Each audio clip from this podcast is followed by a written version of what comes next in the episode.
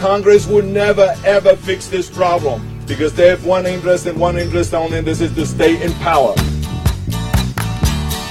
You tell them, Arnold. Well, I don't know why I came here tonight. That's why I got the feeling that something ain't right. it ain't. I'm so scared in case I fall off my chair. And I'm wondering how I'll get down the stairs. Jokers to the right. Here I am, stuck in the middle with you. Yep.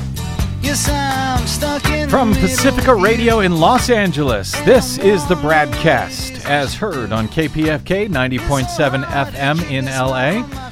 In Oregon on 91.7 KYAQ on the Central Coast, 106.7 KSO in Cottage Grove. In Lancaster, Pennsylvania on 92.9 WLRI. In Maui, Hawaii on 88.5 KAKU. In Columbus, Ohio on WGRN 94.1. In Palenville, New York on 102.9 FM WLPP. In Grand Rapids, Michigan on WPRR. In New Orleans on WHIV 102.3. In Washington, D.C. on 105.5 FM. And in Minneapolis, St. Paul on AM 950 KTNF.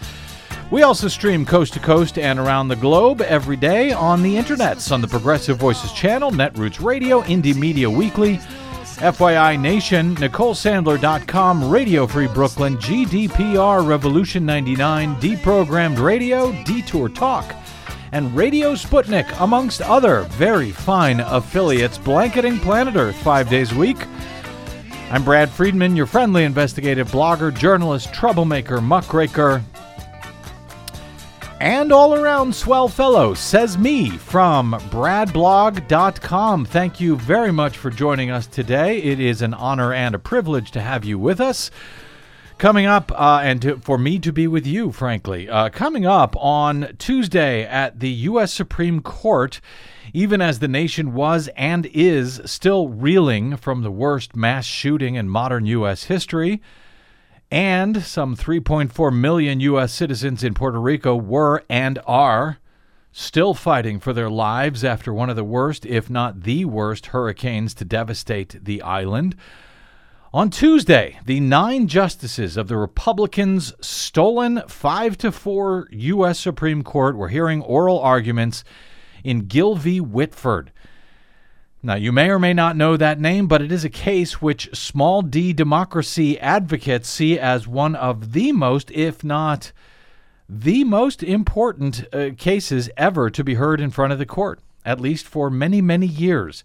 The case in which uh, lower three judge, uh, a lower three judge federal court panel found that the state of Wisconsin had unconstitutionally used secret techniques to unfairly and unlawfully gerrymander state districts to give Republicans a virtually unbeatable partisan advantage over Democrats. Uh, the the case, uh, the lower court judge uh, judges, three judges, uh, overruled those maps, ordered new maps drawn because uh, th- this partisan advantage for Republicans was unbeatable, even where a majority of voters had voted for capital D Democratic Party representation. Now, while racial gerrymandering has long been held as unconstitutional, Republicans have frequently argued the electoral maps drawn up by GOP majority state legislature legislatures after taking the majority of state houses following the 2010 census that those maps were perfectly legal because while they may have favored Republicans in a partisan way, they were not racially discriminatory. Well, after the federal court ruled that uh, partisan gerrymanders are also a violation of the right of Democratic voters in this case to be represented by Democrats. A split U.S. Supreme Court heard arguments on Tuesday from both sides in that case. And we'll have the man who literally wrote the book on the GOP's 2010 gerrymandering, who, who also was present in the courtroom on Tuesday. He'll be joining us shortly to explain what happened there, what all of this means, and what all of it could mean for the next several decades of whatever is left of American democracy at this point, if uh, at least if swing vote Justice Anthony Kennedy decides to join the stolen right wing majority at the Supreme Court in this case. David Daley joins us shortly for that. But quickly, first, a few updates on some of the other important stories. Uh, that have, uh, well, that we've been following, that have taken a lot of the oxygen uh, out of the air this week, understandably.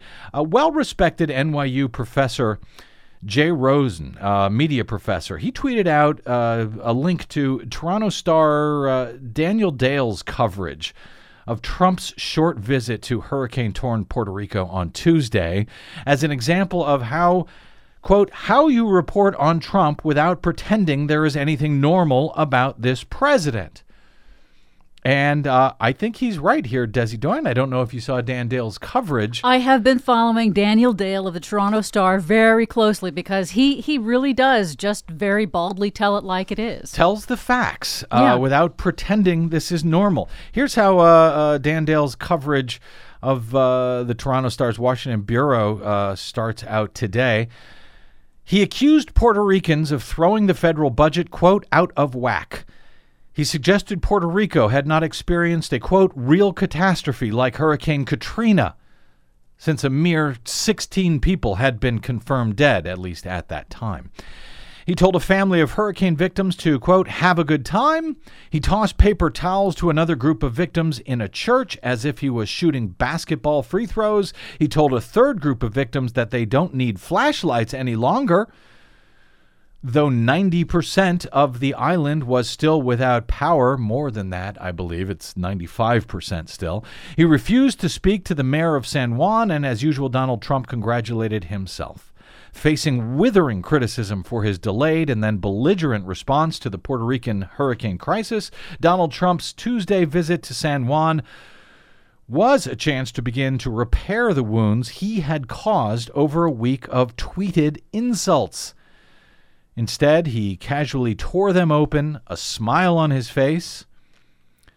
Trump showed none of the scripted gravitas of his somber Monday response to the massacre in Las Vegas. Speaking without notes, Trump behaved as if the ongoing crisis had long since been fixed by his own doing. It was vintage Trump, writes Dale. Informal, freewheeling, self centered, detached from facts, wholly unlike the behavior of any other modern president. His supporters applauded, again, pointedly uh, uh, pointing to his authenticity and moments of empathy. Puerto Ricans, already upset with him before he landed, were infuriated. He takes two weeks to visit a disaster zone where 3.5 million Americans live. He arrives with a smile on his face, makes fun of the situation, shows no empathy, lies and lies on camera as he does 24 7, and then throws paper towel rolls to people in need as if he was playing Go Fetch with dogs. Said Joel Isaac, who's quoted by Dale. Isaac moved to New York from Puerto Rico three years ago. Most of Isaac's family, however, is still on the island. He said he never felt humiliated as a Puerto Rican until he watched Trump's visit. The pool reporter on scene said the crowd, quote, enjoyed Trump's NBA impression, throwing those paper towels. Other Puerto Ricans, however, found the display disrespectful. Does he think this is a show? A game? The first reaction that I had, why is he throwing things to Puerto Ricans like we're animals? said Francis Alvarado, a Puerto Rican whose husband spent three decades in the Navy. About Trump's performance as a whole, she said, It's shameful, it's degrading, it's insulting. Trump shook the hand of San Juan Mayor Carmen Yulín Cruz, who has repeatedly dispar- uh, who he has repeatedly disparaged as a poor leader and a Democratic partisan. Yulín Cruz said she told him, quote, This is about saving lives. It's not about politics. Trump did not respond to her and then pointedly ignored her. In fact, he did. Video shows that he went out of his way uh, to not respond to those comments at all. Trump ended the visit with some additional applause for himself, writes Dale, quote, saying, uh, Trump said, quote, I think it meant a lot to the people of Puerto Rico that I was there. They really responded very nicely, and I guess it's one of the few times anybody has done this. From what I am hearing, it's the first time that a sitting president has done something like this.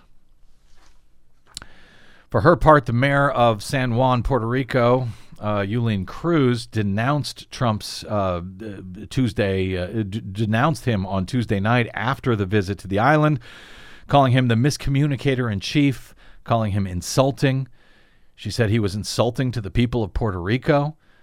Uh, that was hours after meeting Trump face to face at that brief meeting with Puerto Rican leaders and the president, which uh, she described the meeting as a uh, PR 17 minute meeting, no exchange with anybody, with none of the mayors, and in fact, this terrible and abominable view of him throwing paper towels and throwing provisions at people. It really.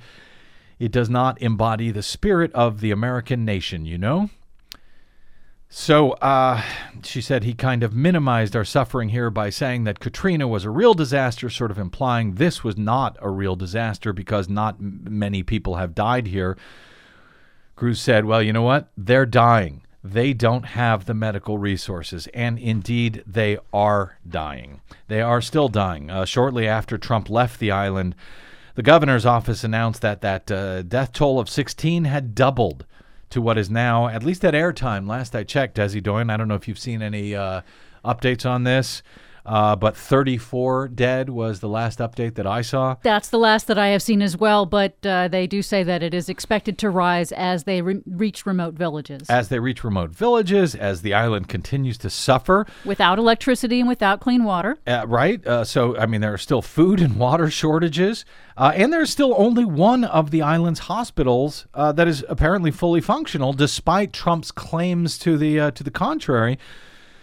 Uh, during his few hours long visit, that hospitals were up and uh, and open again. They are not. It is not uh, clear, and this is one of the reasons I'm covering it. It- it- This is not clear to me whether Trump knows that he is lying or whether that this is a lie, whether he knows that or not, or if his people are simply misrepresenting what is actually going on in Puerto Rico to the President of the United States. I, I, I don't know. But it is not the rosy picture that Trump was presenting that, uh, hey, it's all great. Everybody's giving us A plus scores. The hospitals are all back open. You don't even need these flashlights anymore.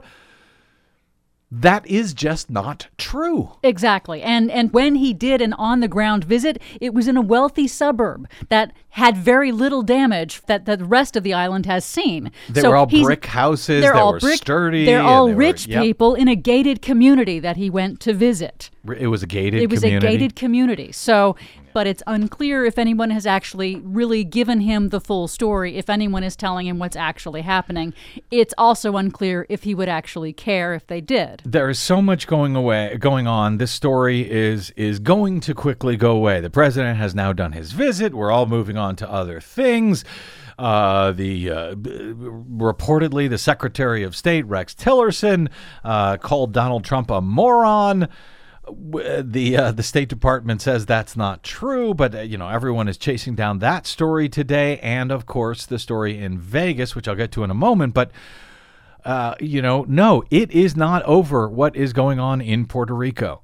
Much of the water has now receded, but people are still suffering. People are still uh, just making contact with federal officials for the first time in uh, remote areas, and that death toll has now doubled to 34. So, yeah, I'd say that's a real catastrophe, frankly. Uh, in Las Vegas, uh, a few quickly updated numbers. Some updated numbers from the sheriff's office here after they had fluctuated a bit over the past 24 hours since the worst U.S. shooting in modern history. The coroner clarified there are, in fact, 58 who were killed, plus the shooter, for the total of 59 dead after the incident. More than 550 were otherwise wounded, putting the total number of people shot close to 600 in what the sheriff's office describes as just, quote, 9 to 11 minutes of gun spray from that uh, automatic uh, uh, weapons that were modified to essentially be automatic gun spray from the 32nd floor of the Mandalay Bay Resort and Casino on the concert goers some 500 yards away. The shooter had 47 weapons in total, more than 20 of them with him in his hotel room. Uh, evidence uh, shows that he had clearly been, been planning for this uh, for some time for some reason. He also owned some 12 what are called bump fire stocks that essentially convert semi automatic weapons that were legally purchased, 47 of them. uh, that converts them into automatic weapons. And yet, as uh, Politico reports today, the White House is seeking to delay any discussion of gun policy at all. As President Trump visits Las Vegas today, uh, where he visited a hospital and he is uh, speaking with local officials. He was not expected to weigh in on any policy solutions um, while he's on this trip to Las Vegas. Uh, the White House official said with this investigation still in its early phases, we should avoid making sweeping policy decisions. Because, you know, uh, who knows why he did this? I've asked the question does it actually matter why he did this? The fact that he was able to do this, that he was able to stockpile 47 weapons, thousands of rounds of ammo without triggering any sort of, I guess, paper trail whatsoever that uh, alerted officials to, you know, stop on by the house. Hey, what, what do you got? Well, why do you need those 47 weapons, sir? Why do, have you ordered thousands of rounds of ammo? Uh, gun safety activists said that Trump was simply following the standard National Rifle Association playbook, which of course he was, by trying to delay the politics and policy piece of his response to the shooting, arguing that, you know, well, we just don't have enough facts on what happened to discuss policy uh, or legislation at this point. Shannon Watts, founder of gun safety advocate group Moms Demand Action, uh, which I believe was founded after Sandy Hook, uh, said, quote, I don't remember not having the facts being a barrier for talking about terrorism or other crises we've experienced as a nation since Donald Trump was elected. She argued the goal is to not talk about this. That is the same goal and playbook that members of Congress are now taking, Republicans now anyway. Here's Senate Majority Leader Mitch McConnell uh, on Tuesday, responding uh, a full uh, almost two days after the shooting, responding uh, to reporters' questions on this. I think it's particularly inappropriate to politicize an event like this. It just happened within the last day and a half. It's entirely premature to be discussing about legislative solutions, if any. If any. I think that's key there. Yeah. Uh, it, it will always be, of course, too early to talk about legislative solutions for Republicans, at least when it comes to any any sort of issues related to gun safety, despite the fact that a vast majority of their own voters would like to see something done, the lowest hanging fruit, like, you know, background checks for every gun purchase. But of course, Republicans are dependent on the terrorist enabling NRA, National Rifle Association, the gun lobby. That's who the NRA is, the gun lobby. They are no longer a, you know, the the hundred year old uh, uh, gun safety club that they used to be. They rely on the NRA, Republicans do, in order to stay in power. Now, since yesterday's broadcast, the alleged shooter, Steve, Stephen Paddock, who is said to have killed himself after the SWAT team surrounded his hotel room, uh, reportedly, he wired $100,000 recently to, uh, to the Philippines, where his girlfriend, Marilou Danley, was reportedly sent away by Paddock in the weeks before the shooting. On Tuesday, she returned to the States, where authorities are said to be questioning her at the uh, FBI office out here in Los Angeles today. Uh, in an interview with an Australian news outlet, her sisters say she knew absolutely nothing about the shooting um, or Paddock's plans uh, beforehand, that she was in love with Paddock. She's very upset and puzzled by what he is said to have done. And we still really have absolutely no clue what his motive was at this point. Frankly, I'm glad that we don't. I'm glad that we don't have uh don't know a motive because frankly, uh, you know, had he been uh, an Islamic extremist, well, a certain portion of the uh, of the country, you know, would have had an opinion about that and why we need to do X, Y, or Z. Had he been a, a Black Lives Matter activist, other, uh, you know, people would have had other thoughts. Uh, had he been a, an abortion uh, rights and anti-abortion activist, uh, people might have you know, dismissed this or that. People would have been able to choose sides. Basically, right now, since nobody knows why the hell he did this, everybody everybody has to respond. We'll see if that changes uh, in the days ahead, if a motive is ever determined here. But I, I think, frankly, right now, no one is off the hook, or at least no one should be. But of course, uh, if you'd like action on gun safety issues from lawmakers, you're still going to have to vote in 2018. And if you're a Democrat, you're going to have to vote in much, much higher numbers than Republicans have uh, have to do in order to hold on to majorities in the U.S. House of Representatives. Anyway, that thanks to GOP's partisan schemes, said to be unlike anything Democrats have been able to do when it comes to gerrymandering that have resulted in Republicans winning majorities in the U.S. House and in state uh, assemblies around the country, even in cases where Democrats receive many more votes. Yes, the Republicans still remain in the majority. We'll talk about that and the landmark case, Gill v. Whitford, heard at the U.S. Supreme Court this week after a short break. I'm Brad Friedman. This is your BradCast.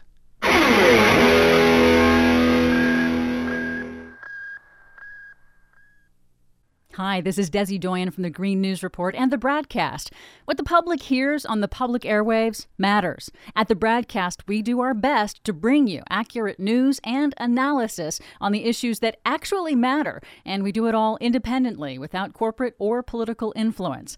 But we can't do it without you, now more than ever. Please help us stay on your public airwaves by going to bradblog.com/donate to help keep us going. That's bradblog.com/donate and thanks. All right, welcome back to the Bradcast. Brad Friedman from bradblog.com. Republicans are launching a new redistricting group with plans to fight more Democratic drawn political maps in court, part of an expanded strategy to influence congressional and state legislative boundaries after the next census. That, according to Scott Bland at Politico last week. The new organization called the National Republican Redistricting Trust, or NRRT, will focus on data and legal efforts and, quote, serve as a central resource to coordinate and collaborate on redistricting for other party organizations and members, according to a memo announcing its formation. Other Republican groups will continue their work on winning state offices that play a role in redistricting, which Republicans did to great effect in 2010. Great effect for them, at least, giving them control of the map drawing process in close to half of the states in the U.S. But NRRT senior advisor Guy Harrison said there is, quote, no doubt Republicans will be more aggressive in court after 2020 with more resources and early planning at their disposal. We are definitely going to back lawsuits and push in any way possible to have an even playing field in redistricting, especially in states that have already been drawn by Democrats, said Harrison. Such litigation has recently been more of a hallmark for Democrats, who earlier this year launched their own redistricting group, the National Democratic Redistricting Committee. Republicans were in charge of the redistricting process in more states after the 2010 census, and Democrats have since sued to overturn GOP drawn maps in Texas and Virginia and in other states, arguing that the states uh, had drawn those maps racially gerrymandered to dilute minority voting power. They have, to date, the Democrats won many of those cases regarding racial gerrymandering, with courts ordering districts redrawn for upcoming elections after finding the Republican drawn maps to be in violation of the Voting Rights Act and other constitutional clauses. Of course, many of those federal court findings are still uh, being challenged, and in any event, a lot of those uh, court findings come nearly 10 years after the new Republican maps were drawn in the first place. And officials elected based on those gerrymandered uh, maps have been serving in the years since, despite their racially disproportionate uh, bias in those uh, in those maps. But it's not only racial gerrymandering that has been used to increase Republican majorities at both the state and federal level. In what the New York Times describes as a case that could transform the American political landscape. The U.S. Supreme Court heard oral arguments in Gill v. Whitfield on uh, Whitford on Tuesday. A long awaited case on partisan gerrymandering in the state of Wisconsin that could, depending on how the court decides here, upend congressional districts across the country following the GOP takeover of state legislatures back in 2010 and their unprecedented use of sophisticated computer mapping to essentially rig congressional and state legislative seats with a partisan advantage almost impossible to overcome by voters and certainly by Democrats, even when they win the votes of a majority of voters in the states. This case, uh, Gill v. Whitford, specifically looks at partisan maps drawn by the Wisconsin GOP, apparently secretly with the computer help, which were then approved and put into place by Republican Governor Scott Walker in 2011. So gerrymandered were these districts that in the election held in the state after the new district maps were adopted, Republicans won a little more than 48% of the statewide vote, but they captured a 60 to 39 seat advantage in the state assembly, even though they only won 48% of the, of the statewide vote. Last year, a panel of three federal judges ruled two to one that Wisconsin's leaders went too far in using this secretive process for drawing these maps after the 2010 census, concluding that the plans were drawn to eliminate swing districts and create ones that were favorable to Republicans by packing most Democrats into just a few districts and then spreading the rest of them across others as a way to create more districts that were conducive to a GOP candidate. It worked. But that uh, that court found that the shape of the districts could not be explained by nonpartisan reasons and that the advantage given to Republicans would be enduring through the decade even if Democrats outperformed Republicans at the polls, which, in many cases, they did.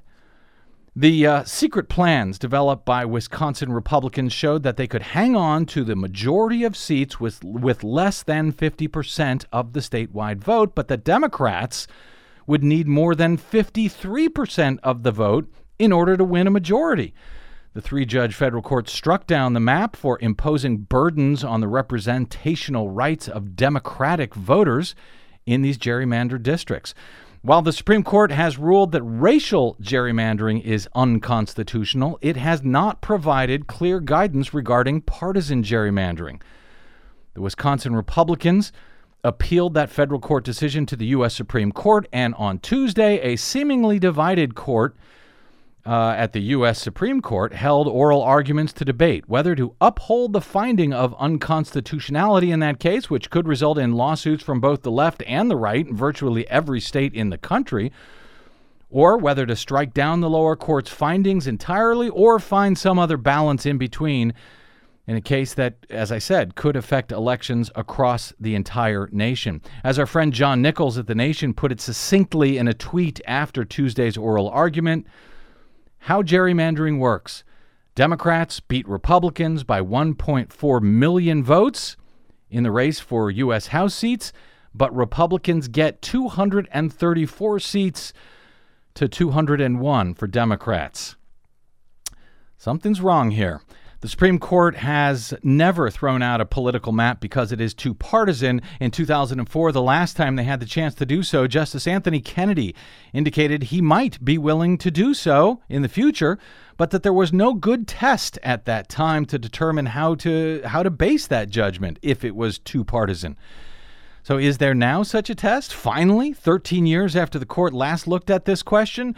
We'll take a quick break and we will come back with a man who literally wrote the book on modern gerrymandering in the U.S., specifically the Republican scheme in 2010 to take over state houses with the specific purpose of redrawing maps with a partisan advantage for the GOP. Dave Daley joins us next right here on the BradCast. I'm Brad Friedman. Don't touch that dial.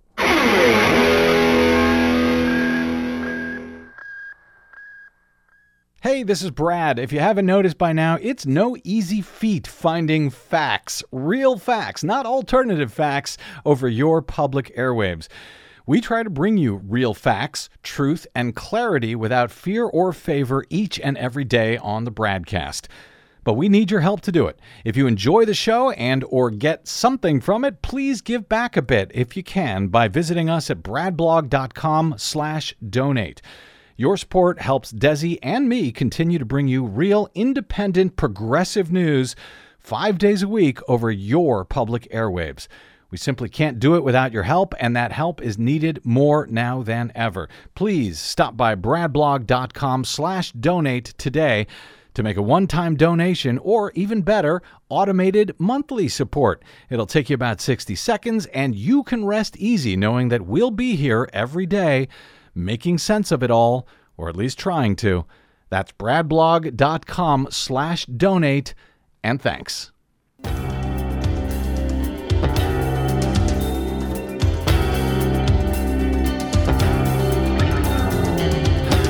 Welcome back to the BradCast. Brad Friedman from bradblog.com. Uh, one of the most important cases. We'll find out how important my guest thinks uh, it is momentarily, uh, was heard before the U.S. Supreme Court this week. Gill v. Whitford, which could change or not the way elections are run across these United States and the partisan advantage that Republicans have figured out how to gain for themselves through partisan gerrymandering like we have never seen before. David Daley is the author of uh, a book on this topic that I cannot uh, say the title of. We'll just call it Rat Flipped. The true story behind the secret plan to steal America's democracy. He's the former editor in chief of Salon. He is now senior fellow at fairvote.org. And uh, he's a man who stood in line outside the U.S. Supreme Court building overnight earlier this week in order to get a seat inside the courtroom there's only 50 seats available to the public inside the courtroom for Tuesday's landmark oral arguments in Gill v. Whitford. David Daley, welcome back to the BradCast, sir. Hello, Brad. Good to be back with you. Uh, listen, I'm not sure. Hopefully, you, you caught up on some of your uh, your sleep after being uh, out all night at the Supreme Court trying to get one of 50 seats, apparently. Uh, I'm fired up. Uh, I guess you were. Uh, listen, I'm I'm not sure how one can quantify or answer this question, David. So I'm going to ask you anyway. Uh, you know, with all of the distractions right now, many of them understandable of late, from you know Puerto Rico to Las Vegas, uh, others of them just Trump. How important do you and other democracy advocates regard this particular uh, this particular case, Gill v. Whitford, uh, that is being decided by the Supreme Court right now? This case is everything if this case is not decided on the side of democracy, on the side of competitive elections. There will be nothing to stop Republicans who are likely to be holding the pens in all of these states in 2021 from doing the same thing, only with more sophisticated uh, technology that's developed over the last decade, with better data, with better data analytic skills than they had in 2011, with stronger predictive algorithms to try to figure out where people are going to live and how they are going to vote for the next decade. It will be 2031 before Democrats get another shot at the maps if this case is decided the other way. And Justice Kennedy could be about to step down. He will be replaced by President Trump. He, we are in all likelihood, if if Justice Kennedy does not find his way to a decision with the four liberal justices on this case, you would probably have a fifth justice who is ready to call partisan gerrymandering non justiciable and to wipe it off the board as a Supreme Court issue forevermore. It's that important. This country is a very closely divided country. Republicans hold all of the power in Washington, even when they get fewer votes and they hold 69 of 99 state legislative chambers, often super majorities in those states with fewer votes. Gerrymandering is the reason why we, if we do not stop it, our democracy is at a tipping point. Is it fair to say that this case then is on the level of a Citizens United, which gutted campaign finance laws, or a Shelby County, which gutted the Voting Rights Act uh, on this I think that it, scale? it, I think it's potentially bigger than both of those cases. This is the future of our democracy right here. Um, It has Republicans launched in 2010 a strategy to rule from the minority. It has worked in state after state. You mentioned how in 2012 mm-hmm. Democrats win 1.4 million more votes for the U.S. House, but fail to take control of the chamber. Let me tell you something scarier. If that repeats itself in 2018, as it looks like it probably will, Democrats will have gotten more votes for the Senate, mm-hmm. For the U.S. House, and for the presidency, and they won't control any of them. The party with fewer votes will be in charge of all of these institutions, let alone all of these states. Uh, that is a democratic small d crisis of epic proportions. What is the uh, d- difference, David Daley, in a way that uh, would make sense to listeners? What's the difference between racial ja- gerrymandering, which the court has found to be unconstitutional, versus partisan gerrymandering, which they have never struck down? Why has one been deemed unconstitutional, but not the other one to date? Well, the courts have said you have to be really careful if you're using racial data because they are trying to protect African American and other minority voters and be sure that they have a voice in Congress.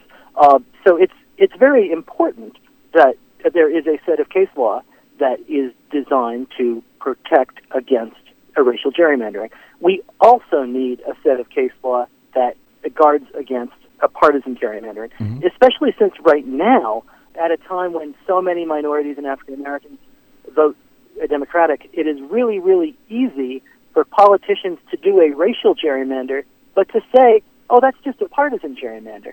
So the fact that we have a case law on one side and not on the other actually makes both of these more vulnerable. And they actually uh, say that they use that as a defense, right? They say, "Oh, Yeah, in this North is not Carolina a, all the time. Absolutely. It- it's not- it's not- perfectly legal gerrymander.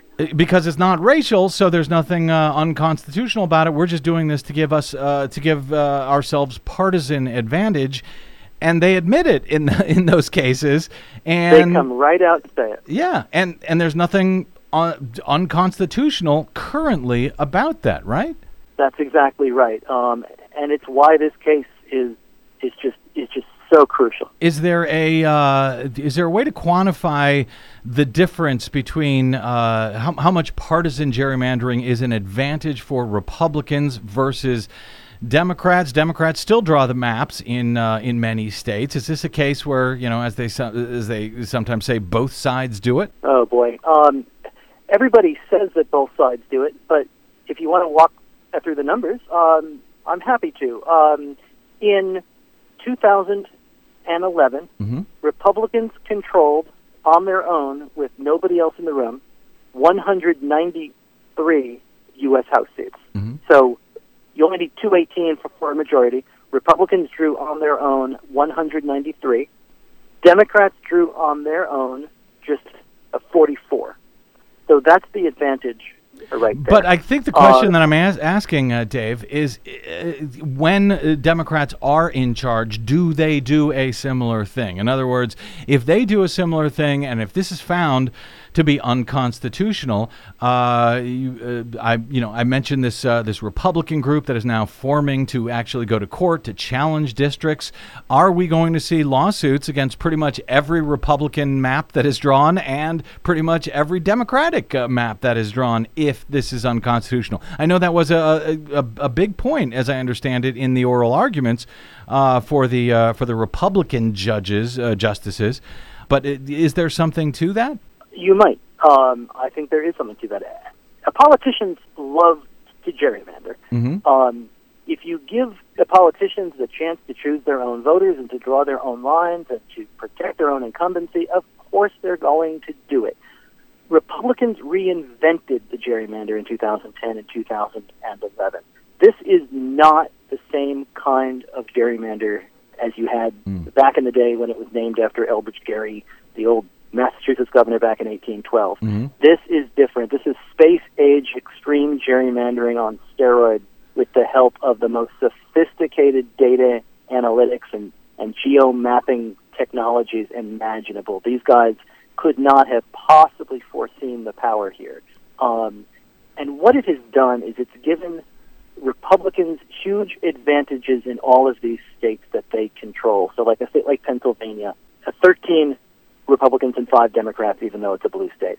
Ohio, a very swing state, is represented by 12 Republicans and four Democrats. Michigan is 9 5, even though Democrats in 2012 got a quarter of a million more votes. North Carolina is 10 3. These are not 10 3 and 12 4 states. These are 50 50 states. Hmm. And it has made our politics deeply uncompetitive. There's no swing in these swing districts. You have not had a single seat go from red to blue in any of those swing states I mentioned. In addition, you can add Michigan into that into that list. On these maps, no seats have gone from from red to blue this entire decade.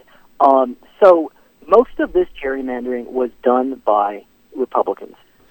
Did- Democrats grabbed a seat in Maryland that they didn't uh, deserve, and they used some of this same technology and the same census data and these same uh, sophisticated programs.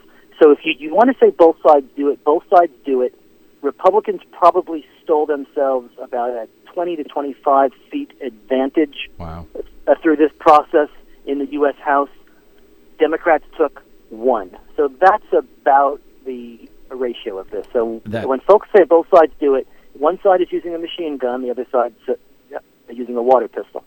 As usual. Uh, let's get into some of the specifics from this. Uh, uh, from the oral arguments that you were at the Supreme Court for, David, uh, Chief Justice John Roberts pushed back against the against the uh, the voters' attorney, the plaintiff's attorney here. He said that uh, Paul Smith, representing the Wisconsin voters, was asking the courts to effectively take over the process of redistricting from elected officials, and he described uh, the the tests to gauge gerrymandering, partisan gerrymandering, offered the challengers uh, mathematical tests and political science theories, which he characterized as sociological gobbledygook. Uh, seemed to be uh, channeling Antonin Scalia there. Uh, well, really, right? uh, jiggery pokery. yeah, exactly.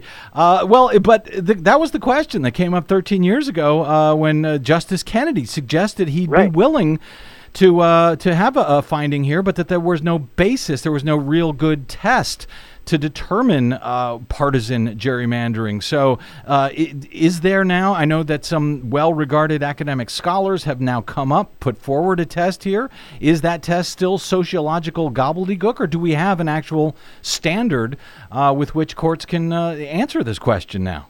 It's really funny. Um, Roberts used that term, sociological gobbledygook, and he and he mocked his own his own educational background. It's just perhaps not being sophisticated en- enough to understand all of this uh, sociological gobbledygook.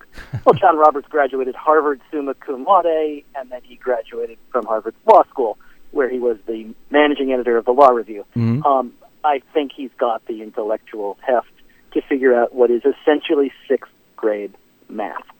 Um, so there are a number of possible standards here. There is one that's called the efficiency gap, which essentially is a measure of the number of wasted votes, and it compares the number of wasted votes per side. Um, that's pretty simple, right?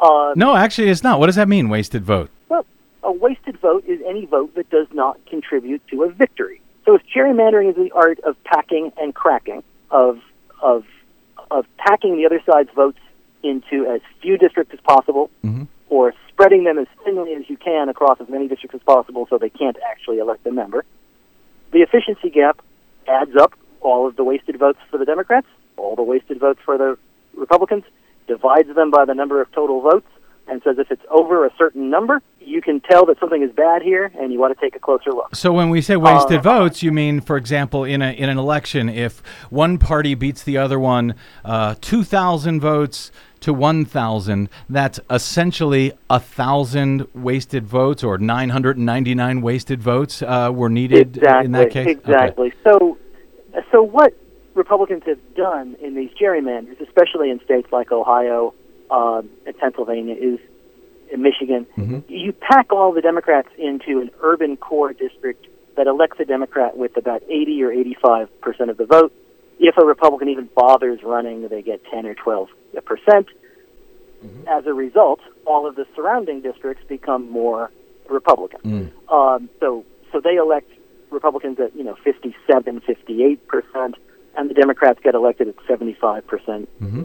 or 80 percent of the vote. Of the vote. Essentially, what that does is it wastes all of those Democratic votes that could go towards electing another candidate in another district, but they're being cracked or packed someplace else. So the mm-hmm. the efficiency gap is is a useful and simple way to measure whether uh, one side's votes are being treated differently than another side's votes. That's the sociological gobbledygook he was referring to, right? A test like that, that is where that is a part of it. okay, There are other tests that you can do.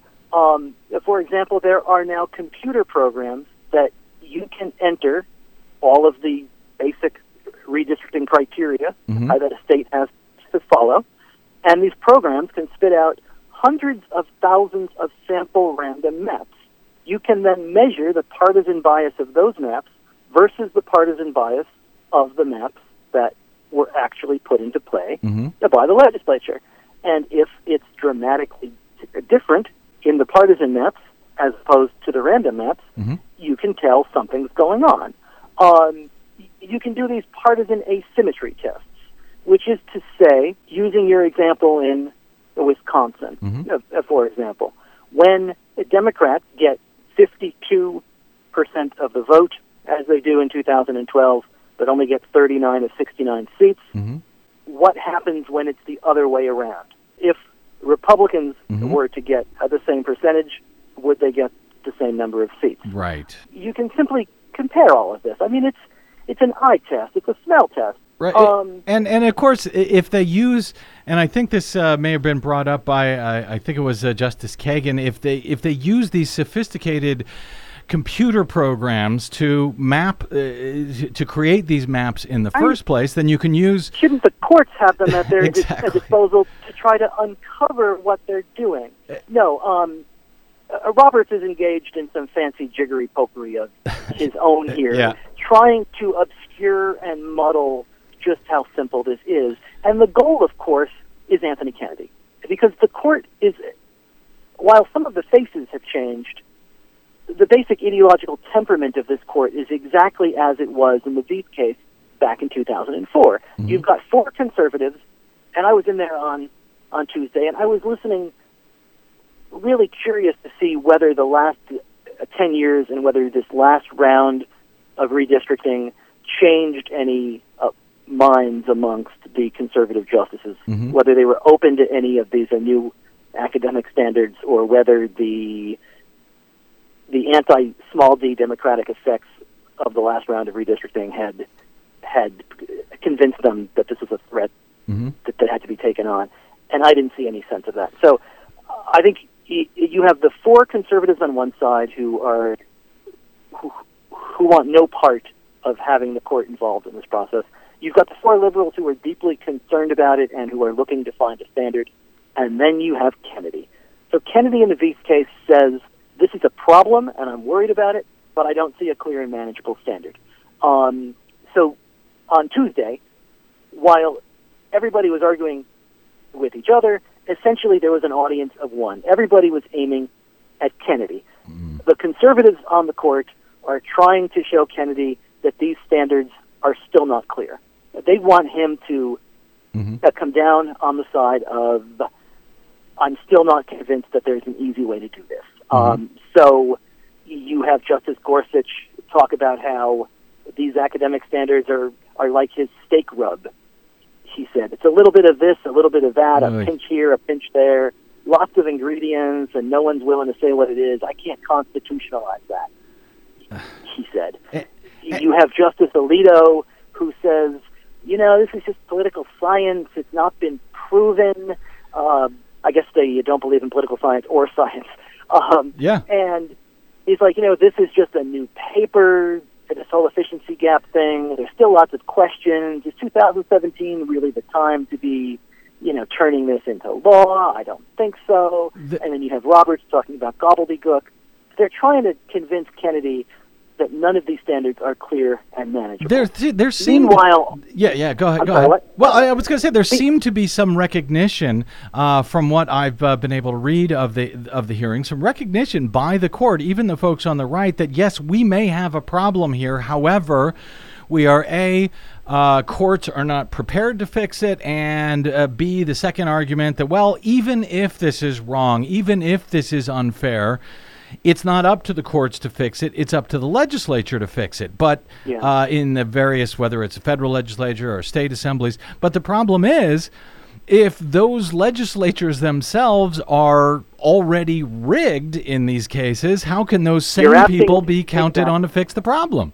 you're asking the people who created the problem to come up with the answer. They're not going to do it. The court is the only institution that can solve this problem. I understand that John Roberts does not want to invest the authority of the of the court in this. Mhm. The court is the last institution that stands in the way of essentially one party minority rule.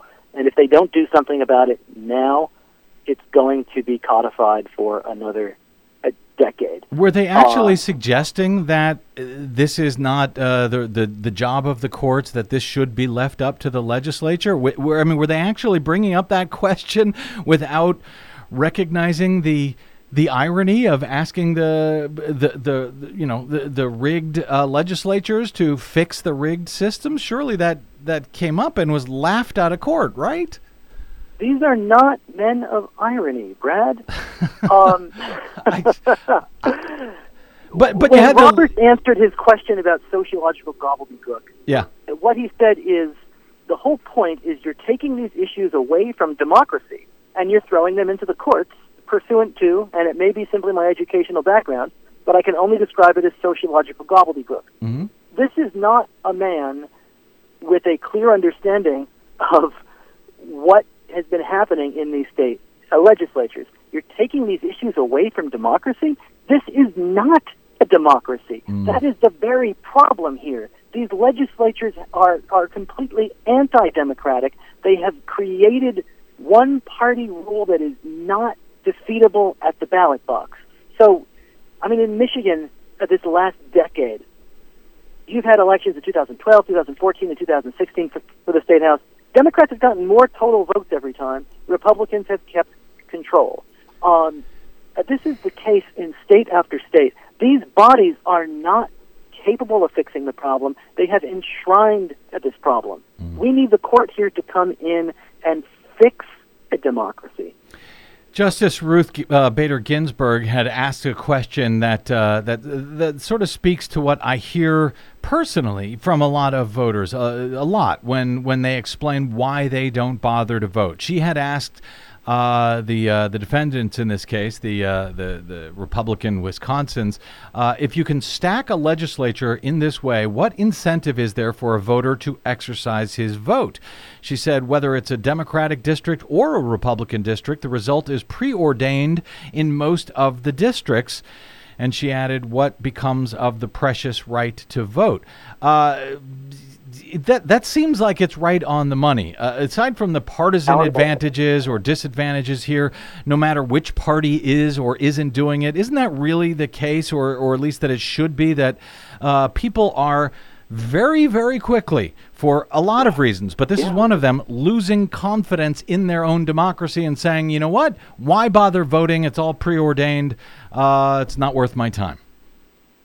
they are right to be losing confidence in their democracy. Um, and I mean, this is why the court has to step in, or else the country is going to lose faith in democracy, and we are also going to lose what comes with competitive elections in competitive districts, which is a real exchange of ideas, which is actual government.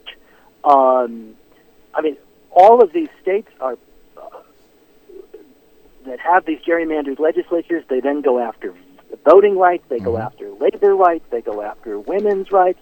What you the kinds of politics that we are seeing in this country, the, the kinds of extreme politics that most people do not actually back, are being pushed into power by an extreme base of one side. Uh, that is the partisan impact of what has happened here. Uh, but if we are, to talk about this in a small d democratic way, I mean, neither side should be doing this. We have got to come up with a better way of drawing districts. We've got to be sure that votes count, that participation is high, and that representation is fair, and that it actually represents the sentiment of the country. I mean, James Madison talked about the House being a you know a replica of the of the public in miniature. We are so far from that, and we've got to find a way to get back to it. Gerrymandering is toxic to it. David, uh, last question here. I'm short on time. After uh, watching the oral arguments uh, on Tuesday, is there any doubt in your mind, after hearing from all of the justices and so forth, is there any doubt in your mind about which way this case would likely have gone if Republicans had not stolen the seat vacated by Antonin Scalia, held open for a year uh, by Republicans until Trump's nominee uh, Neil Gorsuch could be uh, strong-armed into the into the position. Uh, would we be looking at a completely different uh, question at this point had uh, Scalia been replaced by President Obama's nominee Merrick Garland instead? There's no doubt in my mind. this would not even be a question we wouldn't be concerned about Kennedy being the fifth vote. There would already be a fifth vote in favor of fair elections. Um, mm. And it's one of the things that is just, you know, so bitterly frustrating and disappointing about this political moment. Um, I mean, gerrymandering in many ways, you know, cost that seat. Um, mm. Democrats won that last presidential election by 2.8 million votes. Republicans won the Electoral College by 80,000 votes in three gerrymandered states in which uh, voting rights were so severely curtailed and uh, suppressed that it it calls the the, the results of those states into question. Um, mm. So, yep.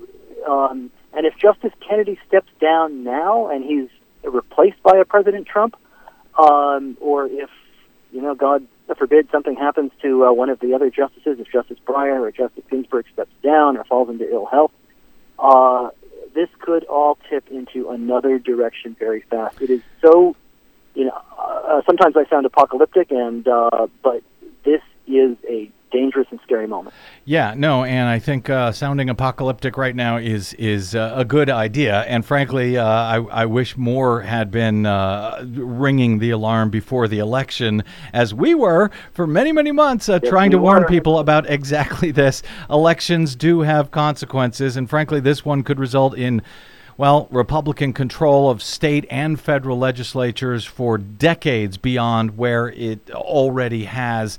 Uh, David, uh, very quickly, the uh, ruling here, uh, uh, an opinion is, is due when? Best guess? Do we know? Most likely June. Okay. Well, we'll uh, we'll buckle up for that next year, I guess. Uh, David, uh, really appreciate you joining us here today. David Daley, the author of what we call Rat Flipped. It's actually it has a different name. You'll have to look it up yourself. The true story behind the secret plan to steal America's democracy. You can also fi- uh, follow Dave uh, Dave on the Twitters at Dave Daley three, and of course uh, at fairvote.org, where he is now a senior fellow. David, always great talking to you, my friend. Thanks for joining us today. We'll, I suspect, talk to you again in the near future. Thanks for all you do, Brad. Thank you, brother. Okay, running way late, so my thanks to our producer, Desi Doyen, uh, and to you for spending a portion of your day or night with us. As I say, it's an honor and a privilege to have you here. If you missed any portion of today's program or any other, download it anytime for free at bradblog.com. Drop me email. I'm bradcast at bradblog.com if you like. And on the Facebooks and the Twitters, I am simply the Brad Blog. My thanks to those of you who stopped by bradblog.com slash donate to help us continue to do what we try to do every day over your public airwaves. That's it. Until we meet again, I'm Brad Friedman. Good luck, world.